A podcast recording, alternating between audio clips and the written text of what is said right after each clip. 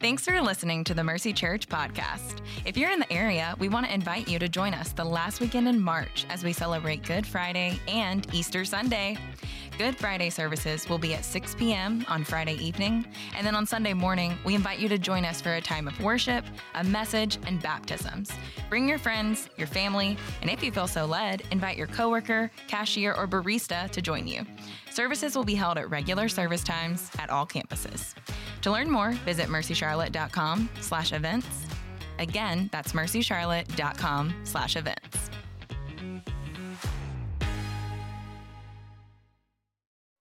All right, good morning, Mercy family. Good morning. Hey, before uh, we get into our sermon, um, we have a really uh, a special morning for uh, the life of our church uh, this morning, and that's because I'm going to introduce to you here in just a second uh, someone who is being presented to our congregation as an elder candidate for a Mercy Church. Uh, if you don't, if you're newer to church, don't know what that is. Uh, basically, we as a church, we are Jesus ruled, but we are elder led, which means we believe in a group of men that God entrusts leadership to the church, and then the congregation follows that leadership and affirms that leadership through prayer and everything else. Uh, but we spend a lot of time and energy making sure that uh, the current elders spend a lot of time vetting potential elders, and we put them before the congregation. So I want to ask Jake Greer, uh, who is right here, to make his way up. Jake, um, Jake and his family have been members of Mercy Church for several years now.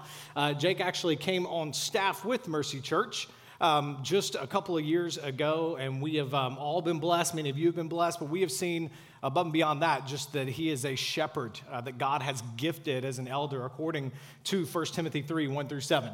So I'm putting him up here before you so that you can see him. Here, take off just, just for a second so they can see your full face. There we go. Uh, so you know who we're talking about here.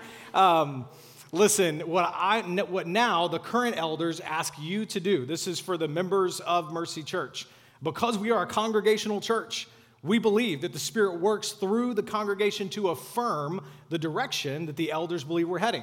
So, for the next 30 days, I want to ask you to pray for God to confirm uh, Jake Greer as an elder of Mercy Church. This is also the time where you come and you say, Hey, I actually have concerns about this, or the Lord's leading me to some kind of concern. And then 30 days from now, after we've vetted anything that may come up and uh, the elders have prayed and you continue to pray, 30 days from now, we're going to um, gather together our members and, Lord willing, uh, vote and confirm Jake as an elder of Mercy Church. All right? Um, will you, let's pray real quick. I want to pray over that process. This is a big deal um, for our church. Going to pray over that, and then we'll, um, we'll continue on. Lord, thank you so much for my brother. Thank you for the gift that he is to me, to my family, to Mercy Church, and, and his group of friends here at Mercy who have been shepherded so well by him. God, we pray for protection against the enemy, and we pray that you would bless uh, this season, these next 30 days. Would you give us together as the body of Christ a sense of confirmation of, yes, this is what you're doing in Jake's life and what you're doing in our church? Uh, we need you for that, Father, so we commit this time to you in Christ's name. Amen. Amen. Thanks, brother. Thank you. Appreciate you.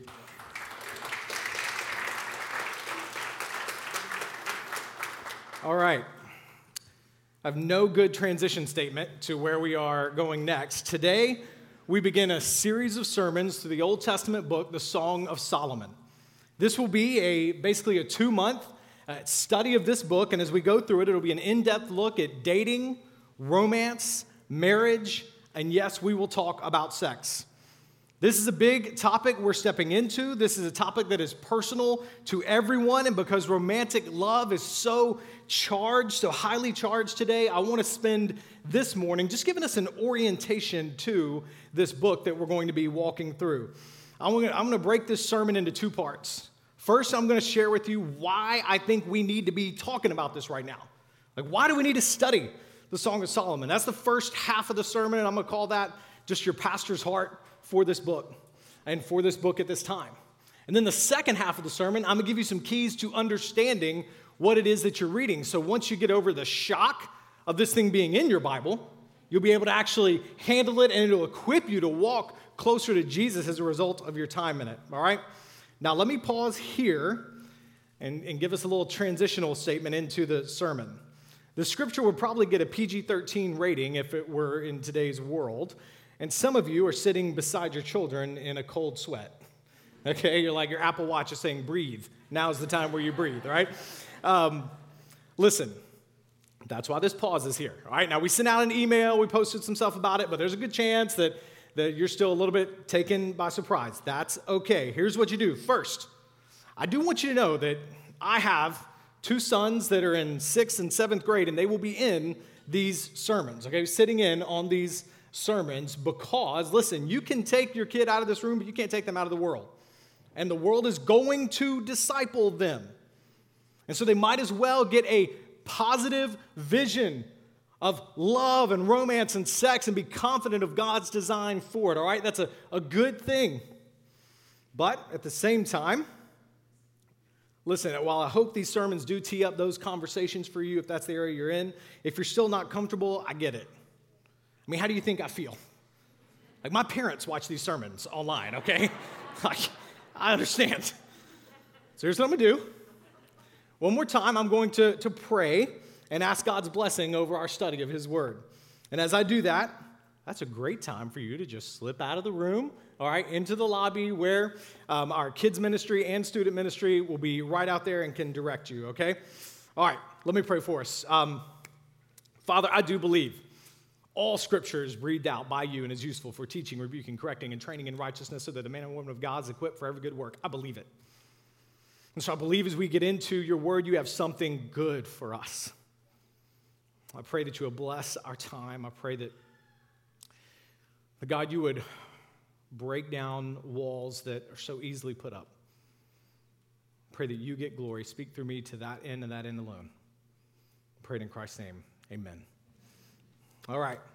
Now, as you'll see, every uh, sermon that we do here and every sermon in this series uh, from here on out is just going to be walking through a passage of Scripture. In fact, this one's going to break down where it's pretty, we'll walk through chapter one twice and then just kind of chapter by chapter each Sunday. But today, like I said, it's gonna be a little bit different because it's sort of an orientation to the whole thing. So I'm gonna start with why preach this thing and the kind of the key thesis that's behind all of this, and then how to understand the book. Because your homework is gonna be to read Song of Solomon, all eight chapters, before you get back here next week. All right, that's our homework for the week. So let me start with the thesis, though, the, the big thing that I want you to take away from our time together, all right? And that is that God is love, God made love, and God gives love. So I'll pursue God's way of love in my life. God is love. 1 John 4 tells us that. Love is not God, God is love. That's one of his attributes. This is his character. He's not just loving, he is the power and source of love. He is true love, and you cannot know true love apart from God. So we'll keep coming back to that. He made love, he gave Eve to Adam as a partner, but they were more than friends. They were husband and wife. They were lovers. And Ephesians 5 tells us that somehow this love between a husband and a wife is there, made by God to reflect his great love for us, to tell us about his love for us. I'm going to say that a lot today. He's the designer of love, and he gives that love, he's not stingy with it. You'll see it in this book. He loves love. He loves to give it to you. He loves to empower marriages through it. He loves love. With that said, let me give you these three. I'm going to give you three reasons why we're getting into this right now.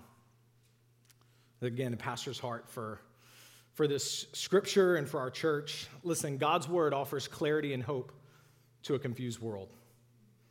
Now more than ever, there are so many loud and conflicting voices out there speaking their truth about love and specifically about sex the questions around sexuality and gender identity are unlike anything the modern world has had to deal with before. When your fifth grader or sixth grader is presented with questions like, How do you identify? or What is your preference? You're just in a new era. And my heart is that I want you to be informed and confident about what God really has to say about marriage and sexuality. What he really has to say, not just the stereotypes about what he has to say. Because listen, I, I, know the Bible has a reputation in our world of being outdated and irrelevant when it comes to sex. Like, why do we need an old book like this telling us what to do? After all, that's completely at odds with our present pop culture that's going to say, do what feels right for you. The current world around us no longer sees sex as bound together with love anymore. I mean, it can be, but love isn't necessary, and certainly marriage isn't necessary for all of that. I look at this sexually charged world, and what I, what I see is brokenness. Like when you get beyond the Hollywood shimmer and you get beyond it, you see brokenness and confusion. I believe God offers hope into that. I believe he offers a clear vision of romance that is far more fulfilling than the hollow attempts this world makes. God, here's why God designed you as a whole person with the imprint of eternity on your heart. And when you choose his way in your life, you find fulfillment. What you're going to see is that his word to us on sexuality and romance is a direct line to understanding his eternal, unchanging love for us. I, really do. I think it's going to blow your mind to see how and discover that God designed romance and sex to be a, an instructional reflection of his love for you. And that's just as relevant as the day it was written. We should not be surprised. There's a whole book of the Bible on romantic love. God designed us to love love. That's why the greatest songs and the greatest movies and all the forms of art are about love. Nothing thrills us like discovering love, and nothing disappoints us like missing out on it or losing love that we had. I'm telling you, that's okay. That's why God gave us a book about it to guide us through it and show us his purpose in it. And as we do, we will be drawn to something greater and more lasting and fulfilling than romance and sex. I believe it in my bones. Some of you are going to be set free because the true love and beauty of God is going to set you free. Shame is not going to set you free.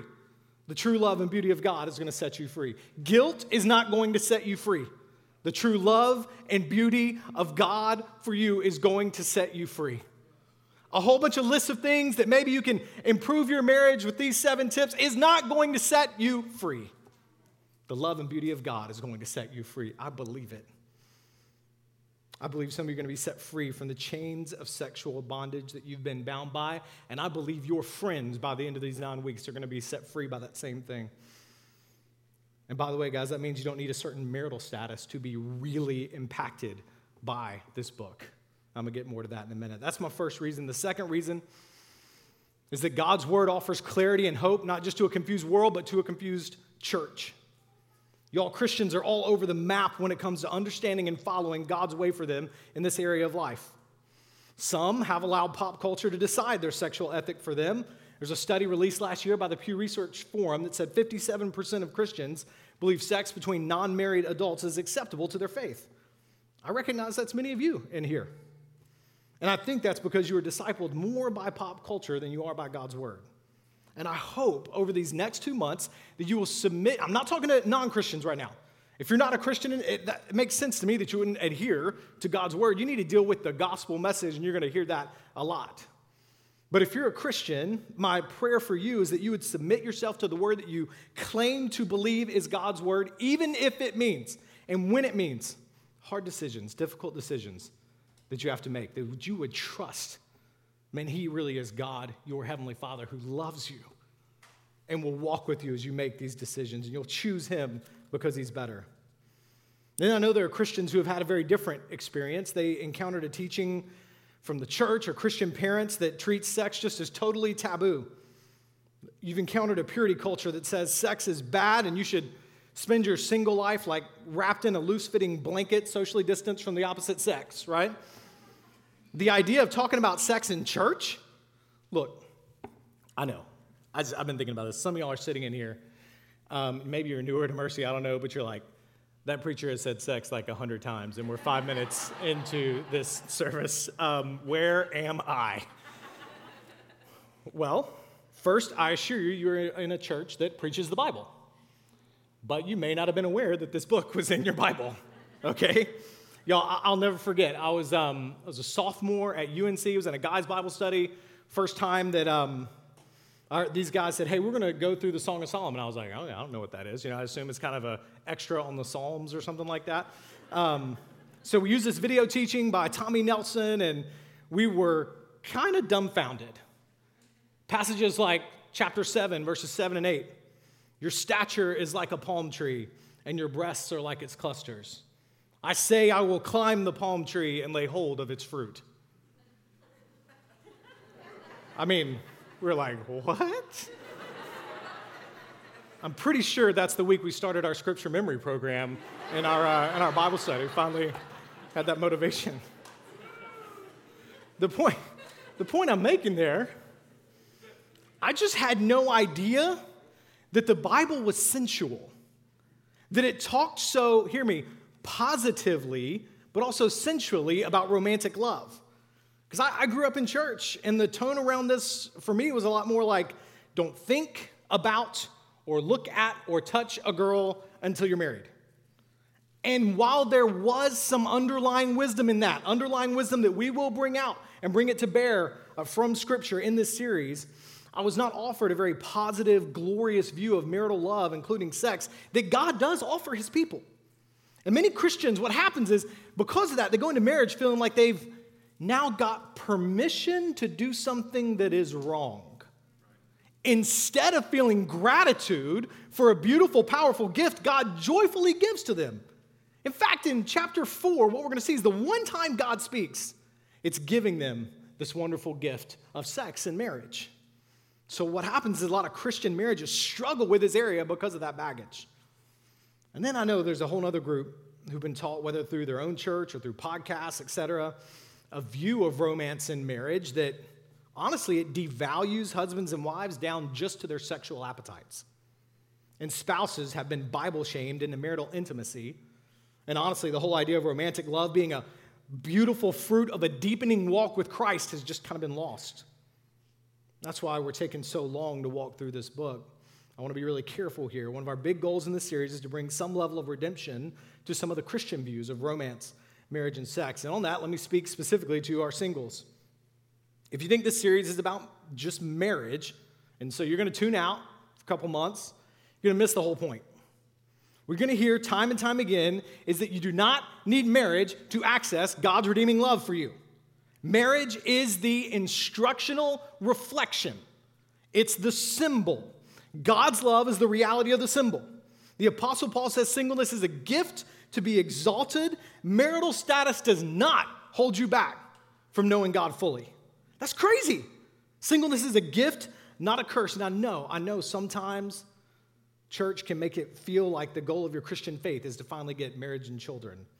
And where that has been the case here at Mercy, I am sorry, but that's not the gospel that we preach, and nor is it Scripture's message overall. The goal of your faith is not marriage and children. The goal of your faith is bringing glory to God as you walk joyfully in His presence, living according to His word. And I want you to look to that. I'm pleading with God that this leads to breakthroughs for us, which leads right to my third and final point of kind of your pastor's heart for this series.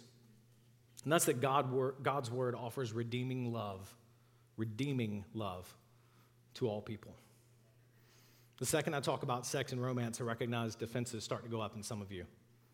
No question, some of you have real hurt in your past as it relates to this area. It's the thing that brings me most real trepidation when it comes to preaching this book.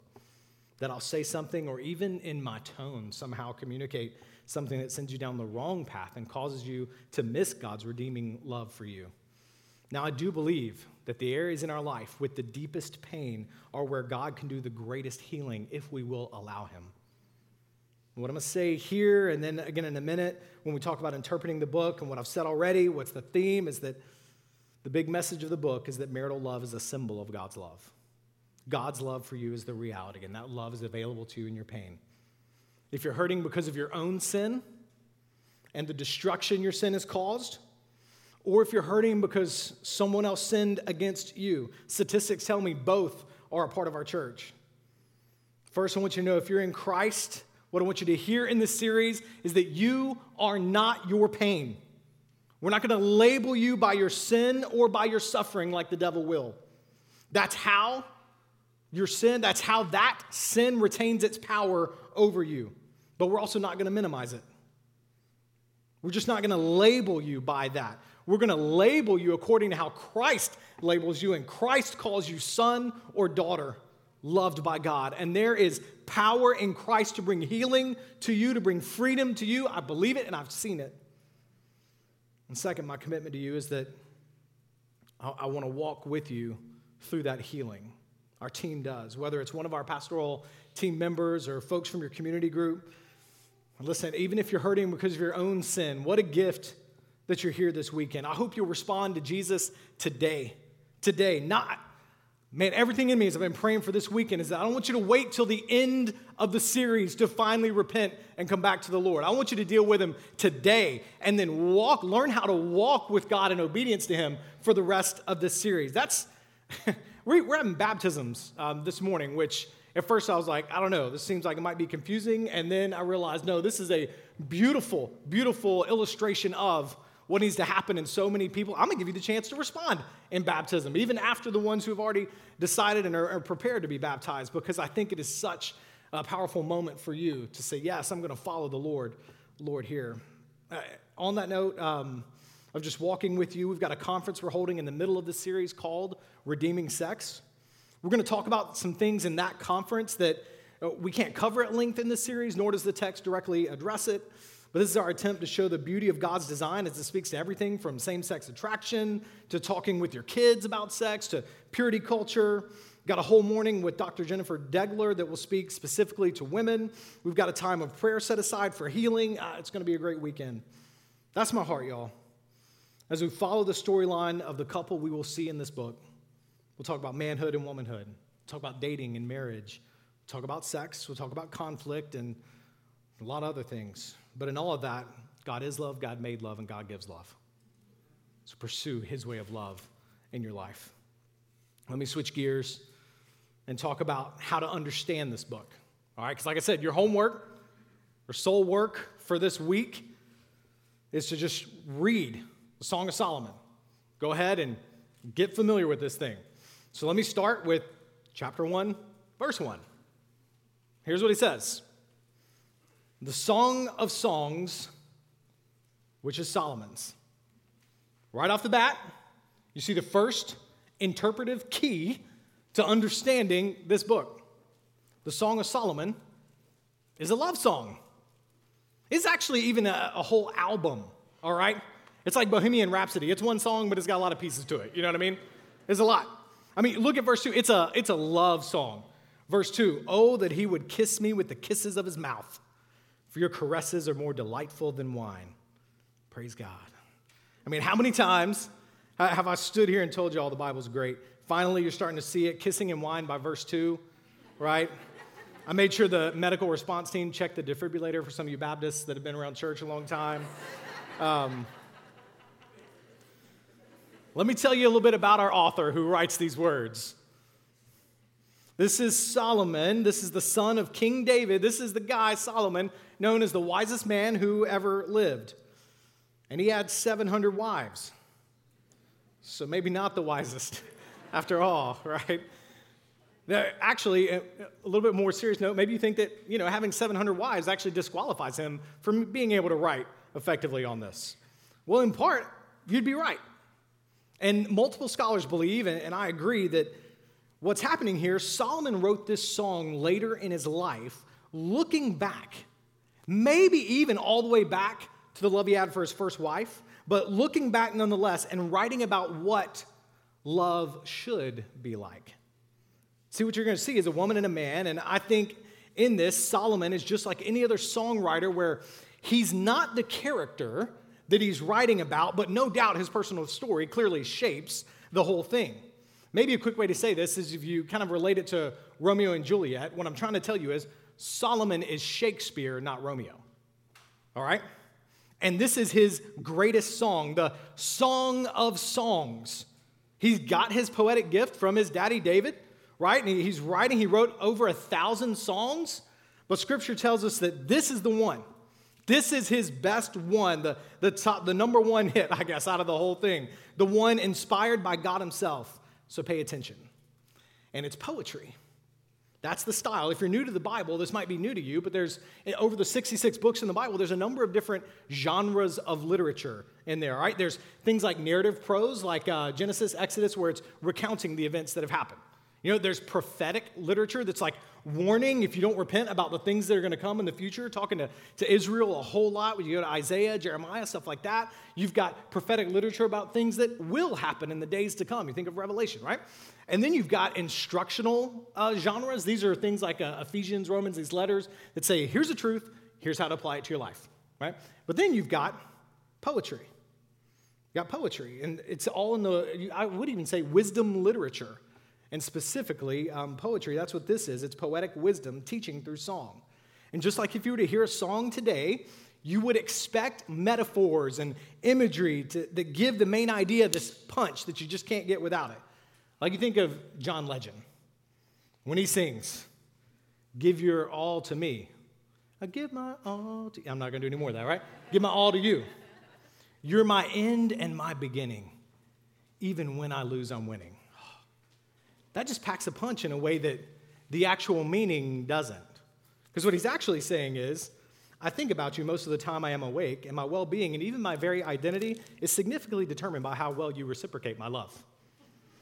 Yeah, that's not quite it. That didn't pack the punch the way the lyric does, right?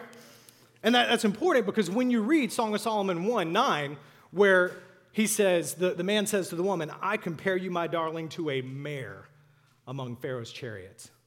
He's not saying, girl, you look like a horse, but like a royal horse, you know? No, that's not what he's doing. Or when he, you know, like when he calls her teeth a flock of goats or any of that other stuff that we're going to see in here, it's poetry. And like poetry, it follows a general timeline, but, but not exactly. It flashes to the past, it flashes forward to the future, and I'm gonna help you see that. But here's why I love it so much and why I think it matters to spend a moment talking about that. God chose a poetic song to teach us about romantic love. He didn't give an instruction manual, he gave a poetic story.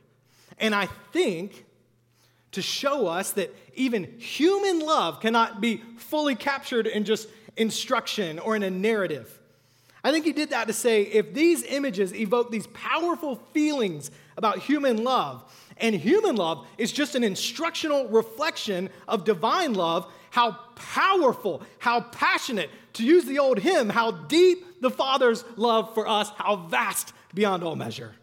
Man, this should point you to God's love for you. That's the first thing, what you're reading there. The second thing, listen, the Song of Solomon is a love song meant to give us wisdom.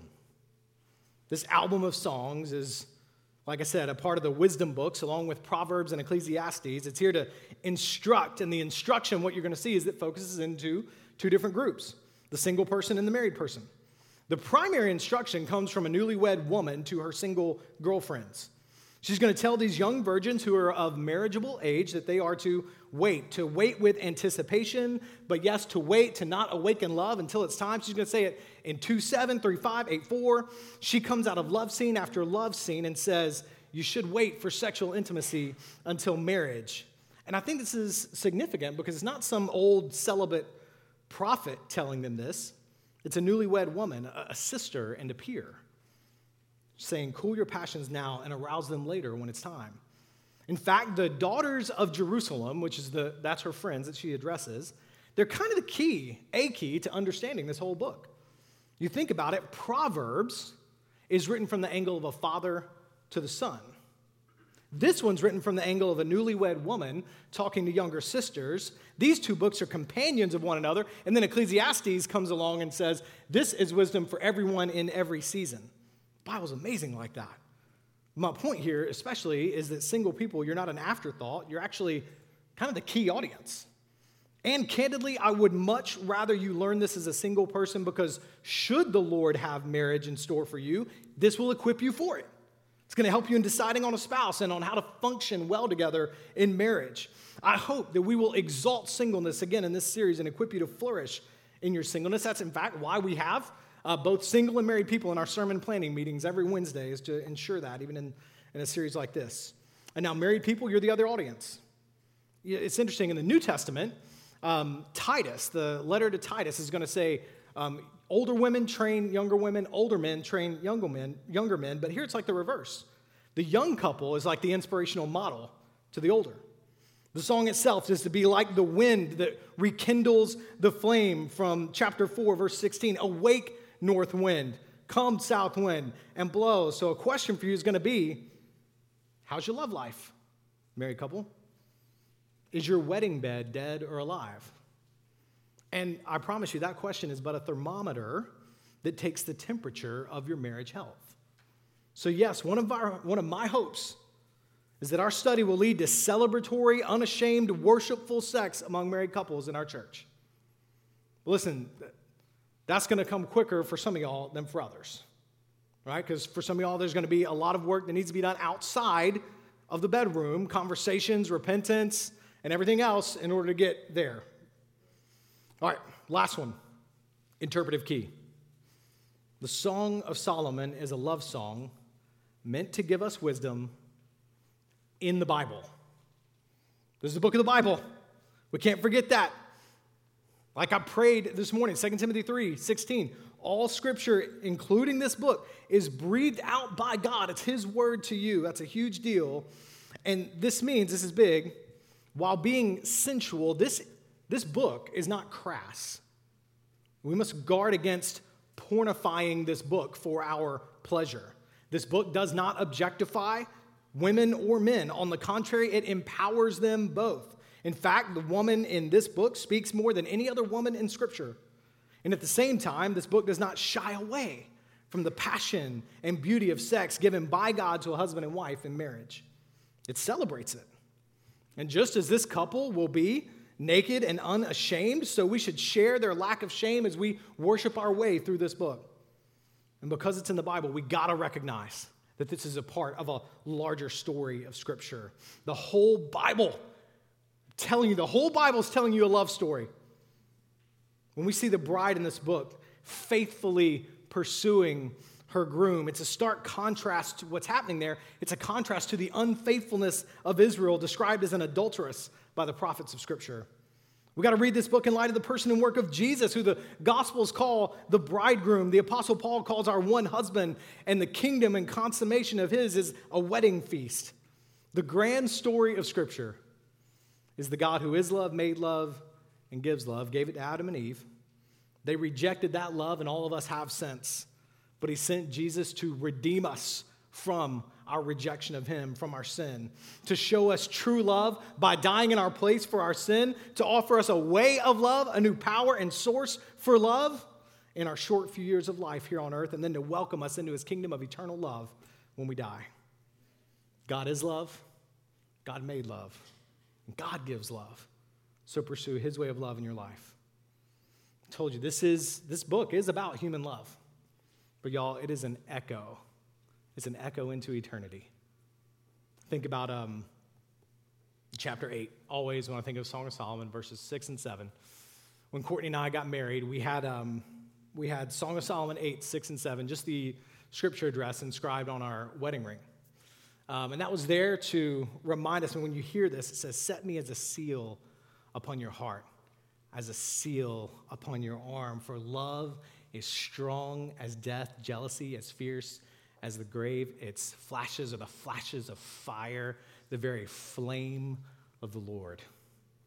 Many waters cannot quench love, neither can floods drown it out. If a man gave for love all the wealth of his house, he would be utterly despised.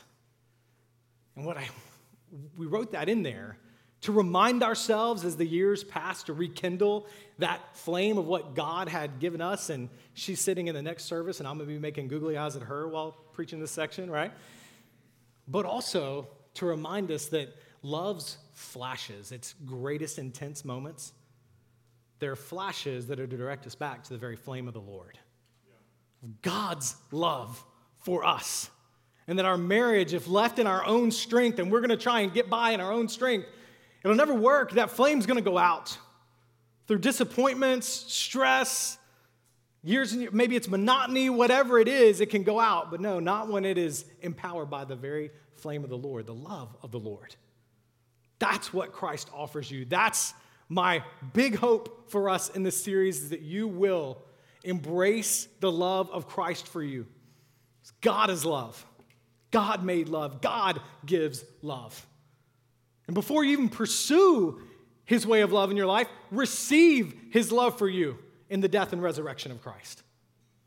That's my hope for you. In fact, in a minute, I'm going to pray over us. And I told you a part of our worship service this morning is baptism. And I just, man, I actually like fought the Lord on this all week, but I just recognize that there I guess he convicted me of and just told me to, better way to say it, just kind of convicted me of, hey, I want you to offer baptism to those that weren't planning on it this morning. Um, we had some team members go out this morning, head over to Walmart, make sure we had all the supplies we needed for you to respond um, shorts, t shirts, everything else, um, so that you could say yes if the Lord was convicting you that way. I talked about this a couple of weeks ago, but I'm offering it here to you. There are going to be um, a few people that are getting baptized, already planning on it. But baptism, again, it's a symbol of yes, I believe the gospel. God's love is the reality. This is a symbol. But it's Christ's first step of obedience for those who want to follow him.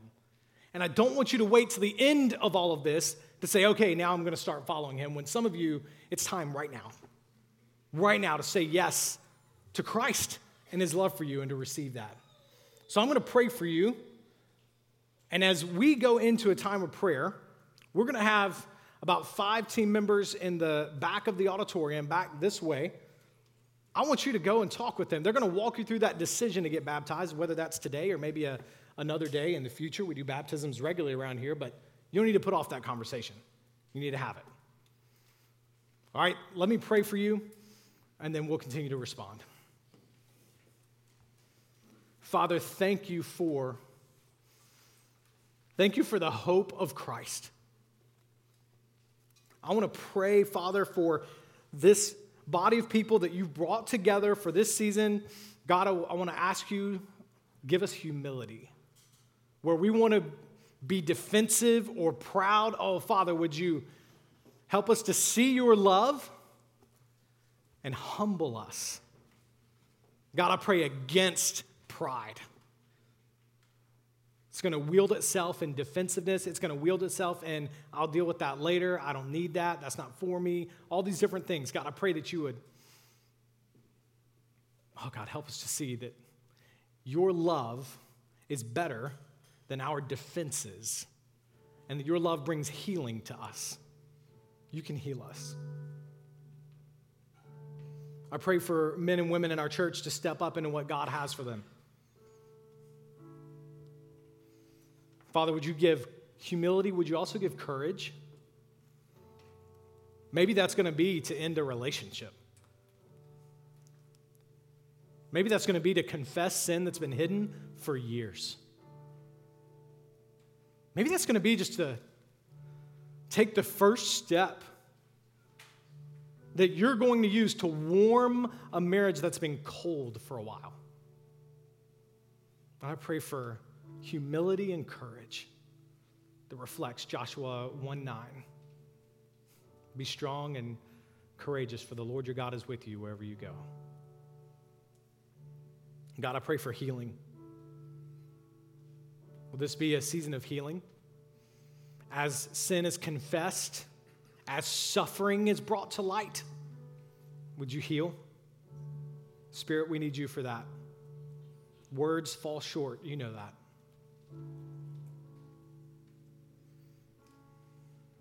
I want to give you a moment as you're in prayer right now, kind of open ended for you to say, God,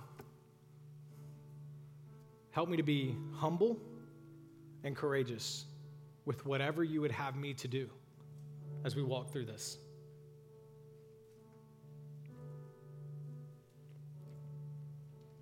Humble and courageous I pray that you would give, let your, let your eyes draw up to the cross and God's love for you. If He loved you there and did not abandon you there, He won't abandon you now as you take that next step.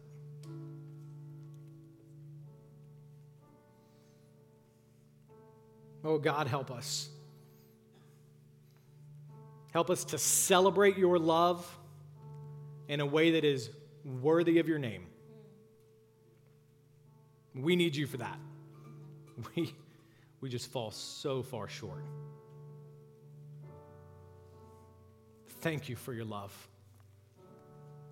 May your love be the anthem of our church. May it be the anthem of marriages, anthem of the brothers and sisters of Christ here. In his resurrected name we pray. Amen.